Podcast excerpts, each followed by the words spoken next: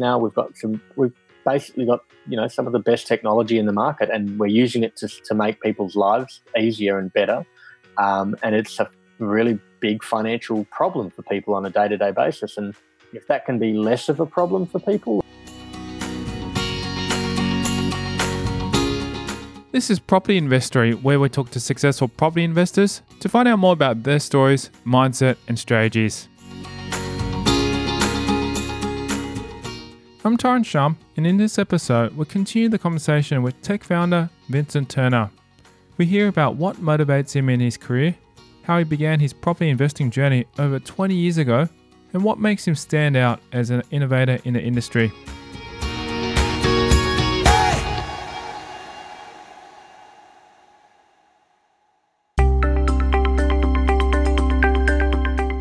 Turner enlightens us on the tools needed to successfully invest in property and how it can all go wrong.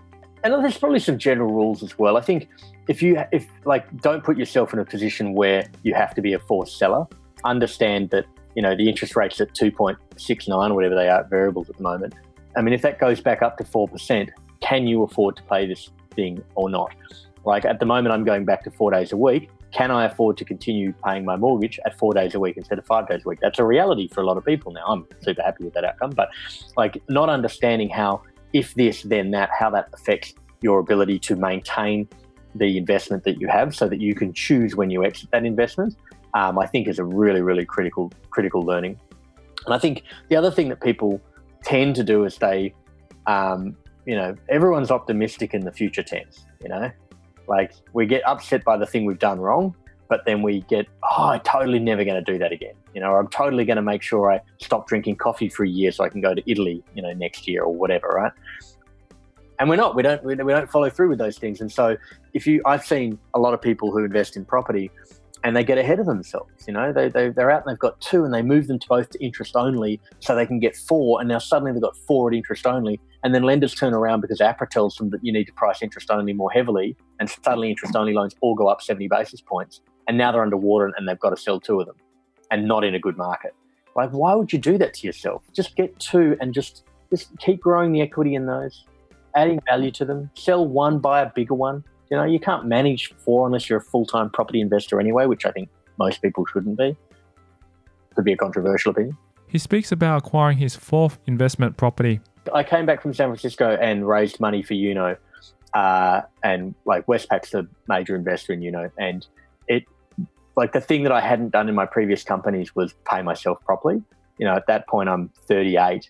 I've got 20 years experience doing what I do. I'm fairly competent at what I do, um, and I was sort of, you know, I, I, wanted to, I, I, wanted to like, you know, I wanted to have some stability in my own life, and so I, you know, I basically landed in a position that meant that I was getting a, you know, a normal salary for a person of my position, seniority, experience, whatever. Um, and uh, weirdly, I, I decided that I wanted to live in the inner west. Not weirdly, in that, that I'd always lived kind of in the in the city or in the inner east. Um, and after San Francisco, I wanted to find a kind of a weirder, quirkier kind of place. And so I sort of was thinking about Rozelle and Lilyfield and places that are kind of kind of these kind of bendy streets and you know kind of funny thing going on. Um, and I ended up finding a rental property on Gumtree uh, that and a guy was like uh, that was renting, and I didn't know him obviously. Uh, and, and it was a place with a lot of light. And my place in San Francisco had a lot of light. I was there with a food photographer. It was this big warehouse with these massive windows. And I wanted to recreate that kind of a vibe. And he had this place that was like a two bedroom apartment on top of a building.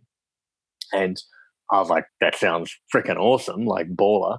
And so I, I was like, hey, how you going? And I turned up with a couple of ciders. I'm like, I really want to get this place. And he's like, yeah, okay, sounds good. And so we end up living together. And about three months after I've moved in there, I'm walking home one day and I see there's a real estate agent on the corner and I see our house listed for sale. I'm like, oh, our place is for sale.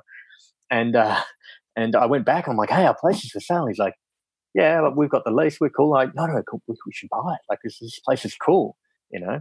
Um, and I had no idea what it was going to look like. Uh, and like at that point, I was obviously working in mortgages. I understood the mortgage process really well.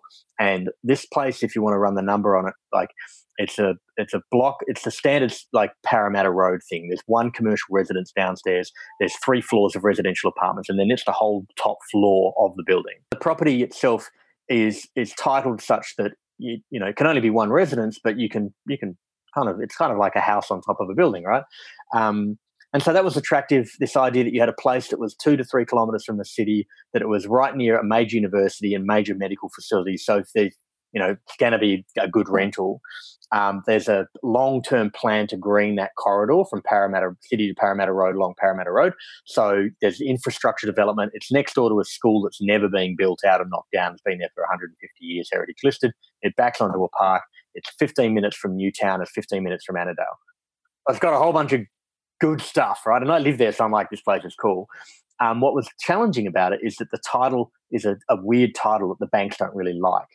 Um, it's a thing called a stratum title, um, which is effectively means it's a self-contained lot and it's part of the strata, so it's part of the building. But it's also it, I get a water bill. Like most people in a strata don't get a separate water bill. They get you know they have basically have water usage, um, and so it it kind of weird in that way. And that the challenge was, and the reason why it had been on the market for over a year was because I don't think anyone could negotiate or navigate the problem with the bank. Because if you went to the bank and said I want to buy it, they'd go, "Oh, we don't really like that title."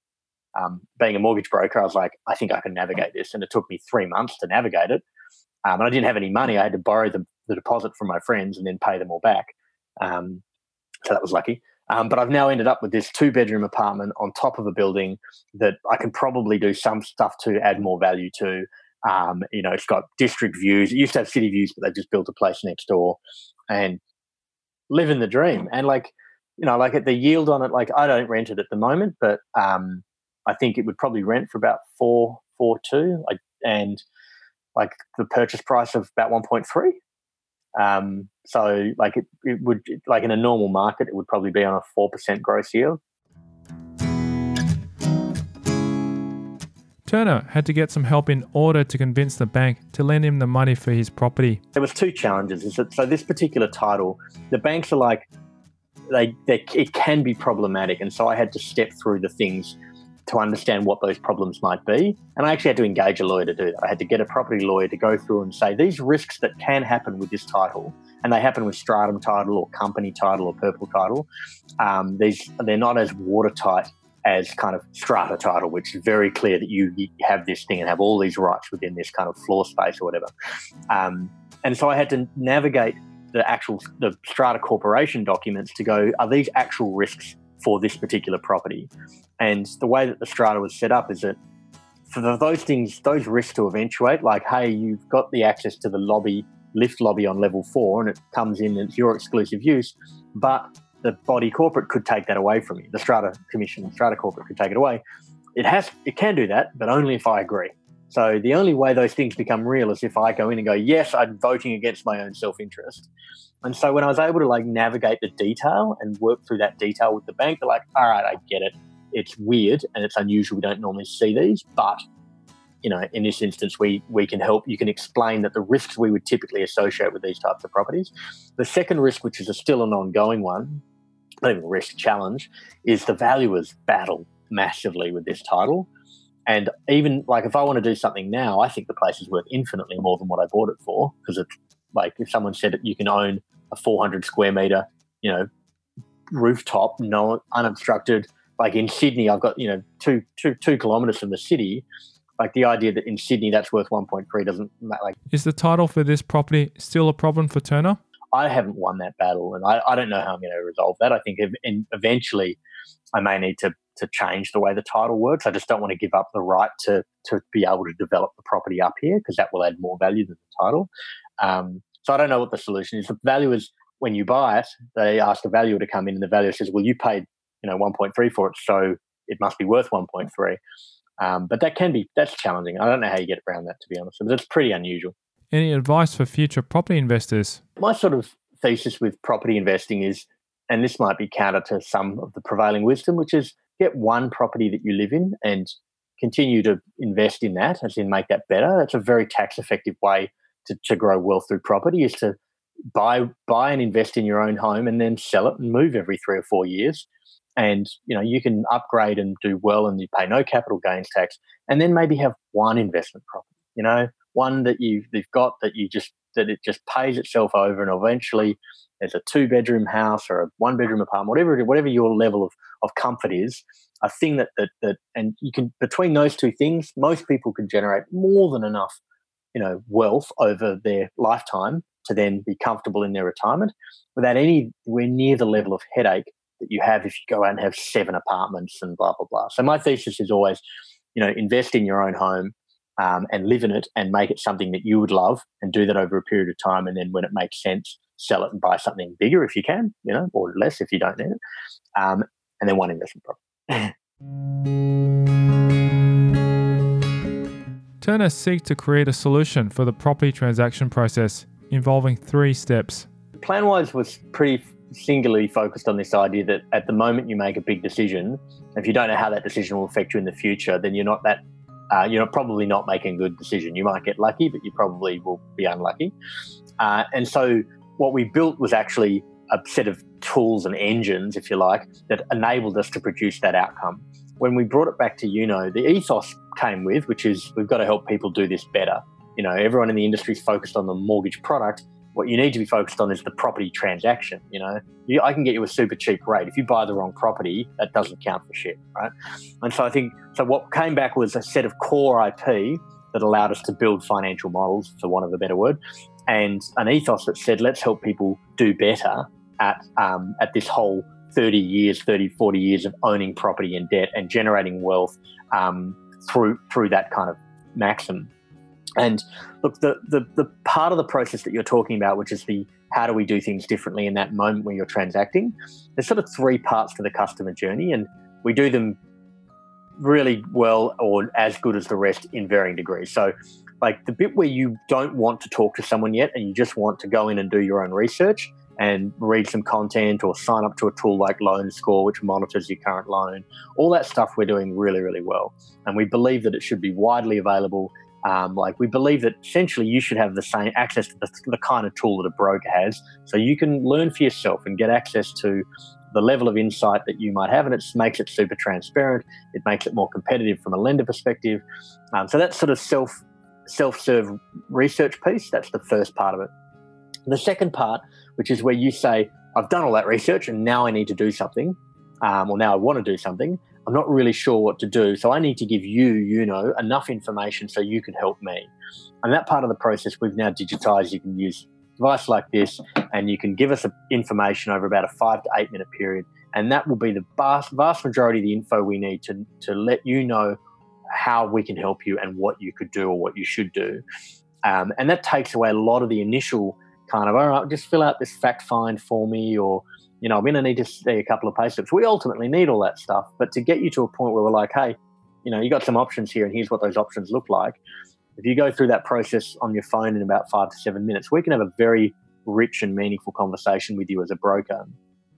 And it's only to get you to a point of this is what you should do that we need a few more documents. You know, we're going to need to see a couple of pay slips, a bit of your bank statements to understand what your actual spend history is, the stuff that legally we're required to do and again, making that easy. Okay, well, if you want to give us bank statements, well, great, go over to this link and connect your bank accounts, and that's how we get them. Um, if you want to upload documents, well, it's mobile optimized. We'll send you a link, open it on your phone, take photos, and send the documents to us so you don't have to find a printer and a scanner and these kind of things. So, in that stage two, it's making it far more optimal to get to the point where we're like, this is what we're doing.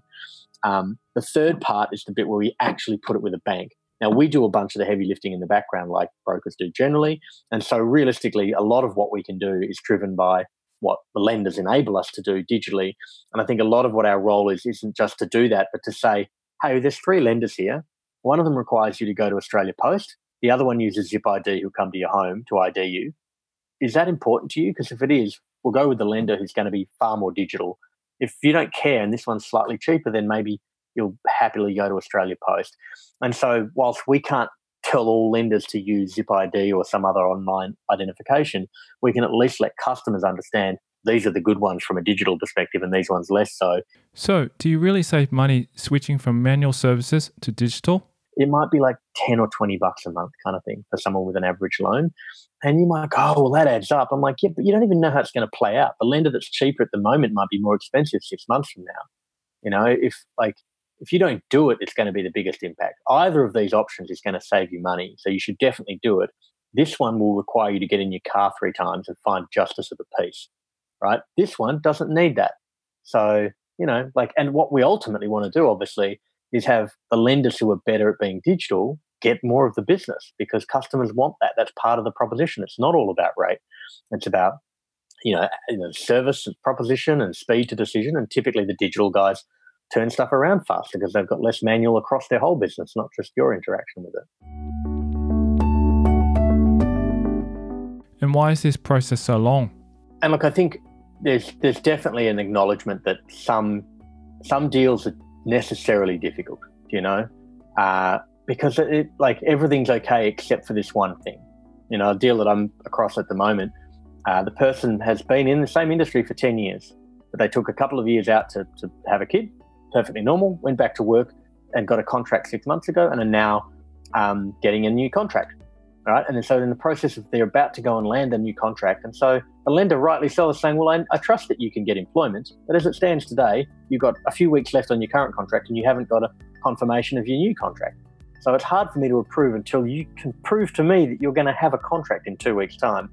And I think lending has there's always a gotcha, you know, and a lot of what has to happen is in those interactions. It's hard for I don't think it's impossible, but it is hard for an algorithm to to be able to understand the LVR is okay, the credit history is okay, the servicing's fine, but they've only been in their job for six months and they're about to renew their contract in this instance. So someone has to take that into account and go, all right, that's okay or not okay. Um, so I, I, get that there is manual involved. A lot of the time, these I think ultimately you could build an algorithm that would say, well, you approved this last time and this is 99% the same. Why wouldn't you do it this time, kind of thing. Um, but you know, the lenders aren't there yet. Will digital services like Turners, Planwise, and Uno replace brokers in the future? right now there is robots that can do surgery better than humans in every count. The surgery is better; they can do it for 12 hours a day without getting tired, 24 hours a day without getting tired. Um, but would you trust that robot to be doing it without a human in the room at the moment? Right now, now when mortgages aren't rocket surgery, but there is certainly an argument that, that the, the decision is big enough that a human wants a validation and comfort from another human being. And we think that a lot of what the role of a broker will ultimately be is, is, a, is a someone who is dealing with this all the time to help you understand that the decision you're making is a good one and to synthesize something a computer can work out and generate in a fraction of a second into human terms. And I'll give you a good example a guy who's a customer of ours, and I'm, I'm not a broker per se in terms of I don't actually do the broking, but he's kind of my customer. Like he comes to me, if he's like, hey, where do you think interest rates are going? you know, and he's having a human conversation with me. He wants to understand whether he should sell a house because he might come back. He's coming back in a few years, doesn't think he'll be in that house, and he's trying to. It's a, there's a personal narrative here that's happening, and the conversation with another human is around that personal narrative, and the framing is what mortgage decision should I make, right?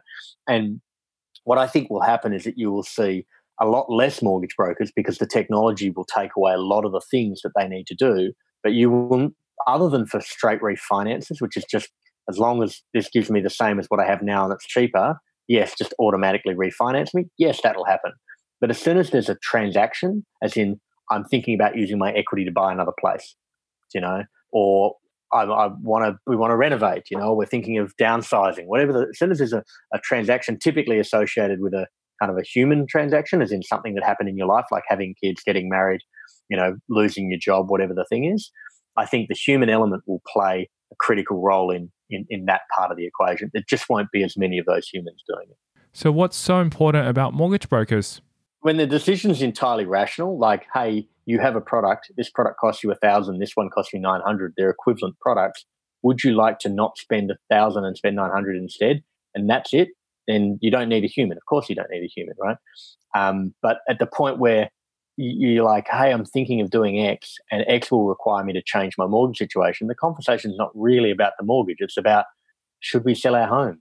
You know, I think the mortgage brokers that'll do best are that, like in all industries, this isn't just mortgage broking, will be the people who have curiosity, um, innovation, like can can do things creatively, like think creatively, and empathy. And if you have good empathy and EQ, then people will want to make big decisions with your advice um, and that's the, the, best thing anyone in a service industry, financial services or otherwise, and broking included, um, will likely find themselves in the next, you know, five to ten years.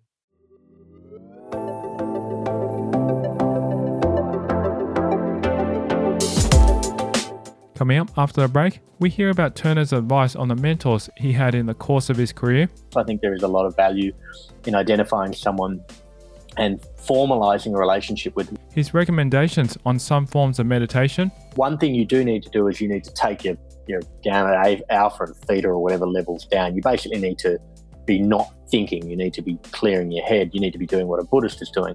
And that's next. I'm Tyrone Shum, and you're listening to Property Investory.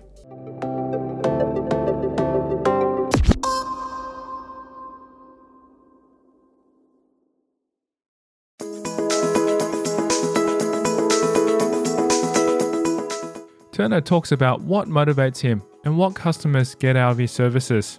When I first pitched to Westpac in 2015, I basically said you should be able to go through the entire mortgage process with any bank on this device.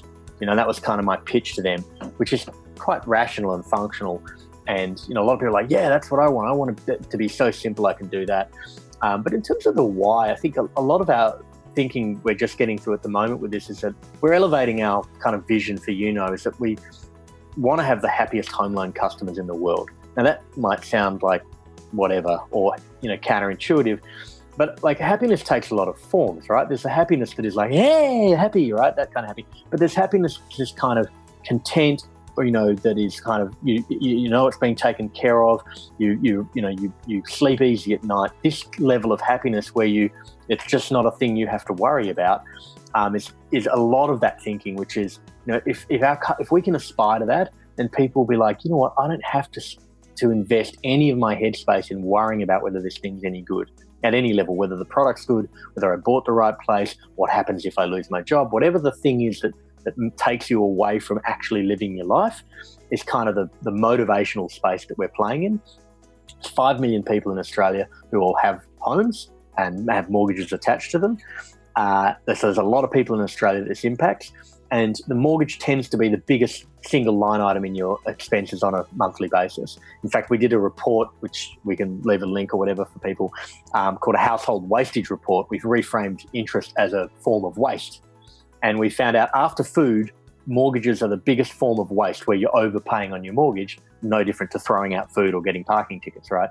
And so there's you've got a, a, problem that's highly emotive for a large number of Australians. And I think that the systemic thing that we have to think about is households that go into financial stress, whether they're not making a lot of money or making lots of money, either or, um, are not good for the house. They're not good for the people living, and ultimately not good for community. And so, if you if you can actually make people's households stronger by you know in, through our goal of having the happiest home loan customers in the world, then th- this is good for people and it's good for communities. You know, and so that's a big part of the motivation. That is the motivation. And what does the future look like? We're still early in our journey. I think we've got a long way to go, which is good, right? The work's never done. Um, but I think it's good having a true north. Um, we're playing to our strengths now. We've got some, we've basically got, you know, some of the best technology in the market and we're using it to, to make people's lives easier and better. Um, and it's a really big financial problem for people on a day to day basis. And if that can be less of a problem for people and people can, you know, like most people ultimately are elevating to some form of financial freedom um, and some form of financial security, as in the, the freedom to do what they want and security to provide for themselves and their immediate family. And a household, uh, you know, a mortgage and the property associated with it can be a massive part of doing that. And so, if we can play our role well, then we can you know contribute very positively to that higher order need that people have, and that's a, that's a good thing to be getting up every day and doing. Has Turner had any mentors over the course of his career, or been given any memorable advice? I've never had formal mentors, and I, I think that might be a failing on my part. To be honest, I think there is a lot of value in identifying someone and formalizing a relationship with them may not be paid, but something that says we're going to meet every month. And so many people I know who I admire and are successful in whatever measure um, have that situation. I think what I've had in turn have been um, really important people at particular moments. Um, so, as a really good example, there's a, a lady, uh, Tristan Langley is her name, uh, and she worked at a company that was potentially going to invest in Pisces, the mortgage software business that had some great IP and, and some great customers, but ultimately a you know all over the shop of the business. And she didn't go on to invest. And then I left that business and decided I was going to move to Silicon Valley. And she split her time between Sydney and Silicon Valley. A venture firm she worked for made investments here and there. And when I got there, she she's like, Jens, look, honestly, you got to go back into tech. You, you're good at tech. You just you were solving the wrong problem um, with the wrong people in the wrong city. Like just like rethink that stuff and be a little more you know intentional about what you're doing. And I was going there to do industrial design. I ended up going and starting Planwise. And so I think like that that moment was a really kind of critical kind of moment um, for sure. And I've had maybe half a dozen of those conversations. I think the advice, I guess, is not necessarily go and get a mentor, but be open to to those moments. You know, this idea that you have someone, and I'm, we're still great friends. I don't speak to her as often as I, as I should, but um, that she was there in that particular moment for that particular reason. Um, so I think that's certainly a thing. In terms of uh, resources, though, one of the like my, a big part of my go to, as odd as this sounds, is just TED talks. Um, every time I've had a really low moment where I've doubted myself, like you, you think you're having a bad day, go and listen to some of the people who are giving TED talks and work out and hear where they're coming from. I great, and there's some of these people like, oh, you know, I was grew up in the war torn parts of Somalia, and I was carrying a gun for the first seven years, and people are fucking amazing. Like my life's irrelevant compared to what these people are doing. Um, so I find that super motivating and informative. When hearing the stories of people who have been in much worse circumstances than himself, Turner gains a new perspective. Resilience is super, super critical. You know, awareness is super critical. I read 40, 50 books a year. You know, I'm, I'm literally reading a, a, book a week kind of thing. Um, half of them are fiction, they're just to get me to bed. The other half are things from, you know, really interesting reads. Like there's a book at the moment I'd recommend to people um, 21 Lessons for the 21st Century. Like, great book. I forget the, how to pronounce the author's name, but um, you know, there's like there's like those things I think are, are really good. I, I, also listen to a lot of kind of guided meditation. Um, I don't do meditation by myself, but guided meditation I think is a really useful thing for reflection. Most of the high like energy CEOs, founders, or whatever I know are doing some form of meditation. Turner recommends some forms of meditation. I use it very specifically at night. Um, the part of the problem with an active mind is switching off. And if you don't switch off, you don't sleep. If you don't sleep, your ability to do anything becomes terrible and you become terrible to be around. Uh, and that often leads to other challenges that become endemic and problematic. Uh, so, be, being good at sleep is a, is a learned skill, in my opinion. And you can set up the conditions pretty nicely. Don't watch TV at eight o'clock at night if you want to go to bed at nine o'clock you know, dimming on all your devices, turn off all your notifications, don't have any devices in your bedroom. Like, there's a whole bunch of things that you can do to create good context for sleep. Um, but one thing you do need to do is you need to take your, your gamma, alpha, and theta, or whatever levels down. You basically need to be not thinking. You need to be clearing your head. You need to be doing what a Buddhist is doing. And if you go and learn meditation, you can absolutely get to that state with nothing, right? You can just go there and commit to stopping thinking the thing I find that's interesting with guided meditation is that it gives you something to think about and nothing else, and that that has a similar effect for me at least. Um, and so there's a, a, particular one that I would call out. Um, it's on YouTube and it's free. Um, as a result, it's called uh, a guy called Jason Stephenson, I think is actually Australian, and he does these kind of one hour to three hour guided sleep meditations. And there's a whole range of them for wherever your head's at, kind of thing. Um, and I use those three or four nights a week, I would say. And I use them in moments where I can't sleep, if I wake up and I need to get back to sleep. Um, and I find that as a is a really solid base for that. And I've gone and listened to other ones as well. Um, I've tried to do just meditation without that. I'm just not as good at it, and maybe I'd get better if I tried harder. But uh, I'm happy to happy with Jason.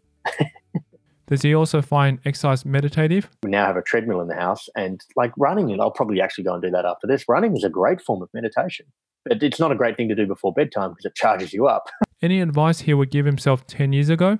I don't know, from a commercial perspective, like with regards to business and property and the stuff that is in that context, um, I, I think the thing that I would love to have been doing better 10 years ago, and therefore would say this, um, is to get better at understanding um, people. You know, I, I, think I've always been reasonably good at selling um, you know, it's not like just just like getting people to come and join. Like people like, oh, I want to go and work with that guy or invest in that guy or whatever. Um, but I think the act of getting people to actually be productive in and of their own right um, and people management, hiring well, um, firing well. Like I had to break up with a co a few co-founders, right? And that that set of skills is is infinitely, massively important, whether you're a founder or not. And I think the 10 year ago version of myself wasn't very good at, at people, wasn't good at people management. My attitude was, well, if you want to work for me, come and work for me. And if that's and if you do want to work for me, that's my only bar as to whether you should come and work for me. Is if you want to be here, then I want you to be here. And like I, I think that you know that was a that was a mistake, and I think I've I've cost myself a lot of um, progress by not being good at um, creating you know high performing teams and high functioning teams. And um, the team at Uno at the moment is is oh, is high performing, high functioning, and it, it works well as a team. And Google Google did a bunch of studies on this, right, where they they um, they realized that you know teams where people can be vulnerable and and have provided divergent views and and navigate those views and resolve land at a resolution that people have agreed to not by force but by coming along for the journey kind of thing is really really valuable and so that's what I'd tell myself. And in his personal life, you know what do you know I'd, I'd tell my personal self? My personal self outside of work was keep doing random things. So much of the stuff that brings me joy or has opened a door or created even a business opportunity has been because I've done something random. You know, I've got on a plane for no real reason. You know, like I have a son now, and the only reason I have a son is because I got on a plane because someone I met at a wedding in Greece said, you know, lived in a city, and I went, oh, that sounds like a cool city. I should come visit. And I went there and met someone, and then we have a child. Like like go and do random stuff and don't like oh well why do why am i doing this who cares just do it do it anyway like that's where the spice of life comes what does the next five years look like for turner um, customers are telling us that they really like what we're doing the teams really sort of you know every month we we get better and better at delivering that thing um, and i think for the next three to six maybe even 12 months we will be hyper hyper focused on the delivery of this idea that we should have the happiest home loan customers in the world. And that, as you know, externally that might sound trite, but internally people like, what do we need to do for that to be reality? So our customers absolutely rave about us. Um, and that's the thing we have to do. That's the only thing we have to do because that is the key to success in a lot of these, in any business really, is that people will tell other people about it, and that's how you scale these things long term. Um, and the motivation to come in and do that is super high. Um, so I think within Uno in the, in the near term, no no movement away from that. In practical terms, it means we're not probably going to do all some big bang stuff like we've done the last couple of years. We've done that. What we're going to do is invest in all the little things that make it not as good as it could be, and just make that better and better and better every week. Ship new stuff or change the way we ask questions or you know change what we ask so that we don't have to ask as many questions whatever that thing is so that over time people are like wow i don't know what it is but this thing's just better. It makes me happier. It makes me feel sleep better at night or whatever the measure is. Um, first thing we have to do is come up for a measure of happiest home loan customers which we haven't done yet by the way. Uh, and so i think that and then in the long term i think we're setting ourselves up for um, the technology being far more broadly applied um, further down the funnel. So further down the process of, of a mortgage. So digitizing through to the point of decision and even settlement. Um, that's clearly part of our value proposition is that we want you to be able to be on the best loan all the time. And that's part of what makes you happy. Not all of it, but it's part of it. And so how the investments that we make in technology to make sure that the lenders who want to provide that kind of outcome are lenders who are working with you know is, is a, another big part of the what we have to do. In fact, a lot of my focus in the next few years is on bringing lenders, more lenders into the fold, so that that that we have lenders on our panel who do things that you just can't get elsewhere. Um, and that will bring, you know, that will help reaffirm that if you come to us, you're going to get an amazing outcome and an amazing experience. How much of your success is due to skill, intelligence, and hard work, and how much of it do you think is because of luck? I think you know the intelligence takes a lot of forms. So I have uh, I'm intelligent in some areas that are incredibly useful in what I do. I think I can't remember the exact word, but Steve Jobs talks about this idea that you know a founder has to basically um, bend reality. They have to get people to believe stuff that's not real. Oh, I want all my songs to fit in this tiny little device. You know, like people have to go, well, how the hell are we going to do that, right? And he has to convince people that that's possible, and then you know, so I think that's a, a skill slash intelligence that I have that's critical to what I do, um, and that has been critical. I've had you know, the first investor in Planwise was a guy I met at a festival. You know, like like to be able to convince someone who you met at a festival and have spent a bit of time talking to, you know what, I need 14 grand. I don't have it because I'm completely out of money. And if I don't know how to get it, I can't get on stage in New York in seven weeks. Um, I think that's a, a, critical skill and it attracts talent, it attracts capital, it attracts partners. And so I think that that part of it I would put down to a skill or an intelligence. Um, I think a, a big part of the other thing that you have, and anyone can choose to have this in them, is the perseverance.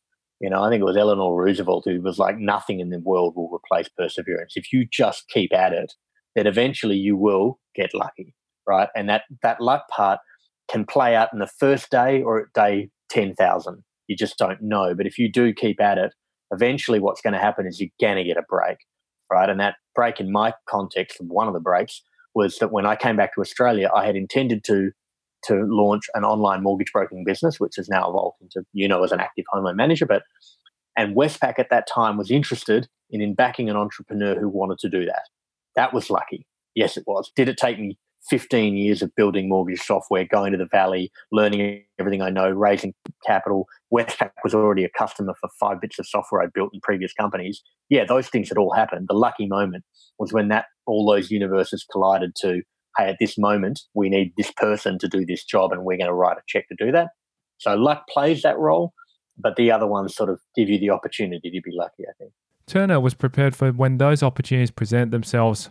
But I think the perseverance thing is probably, you know, you can only be as, as you can always improve your skills. Um, you, most people have a certain knack for a certain thing, whatever that thing is, you know, um, and so you have to play to those strengths and understand what the ones that you don't, you aren't good at, like people and things like that, that I need to get better at. Um, but the lucky part comes typically through um, perseverance.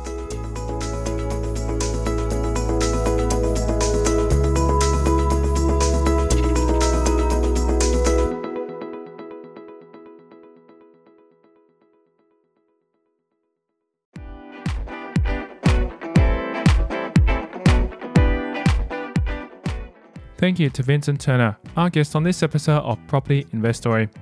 If you want to hear more about his journey and get a copy of the show notes on the website, head over to propertyinvestory.com forward slash notes and download it today. Thanks for listening.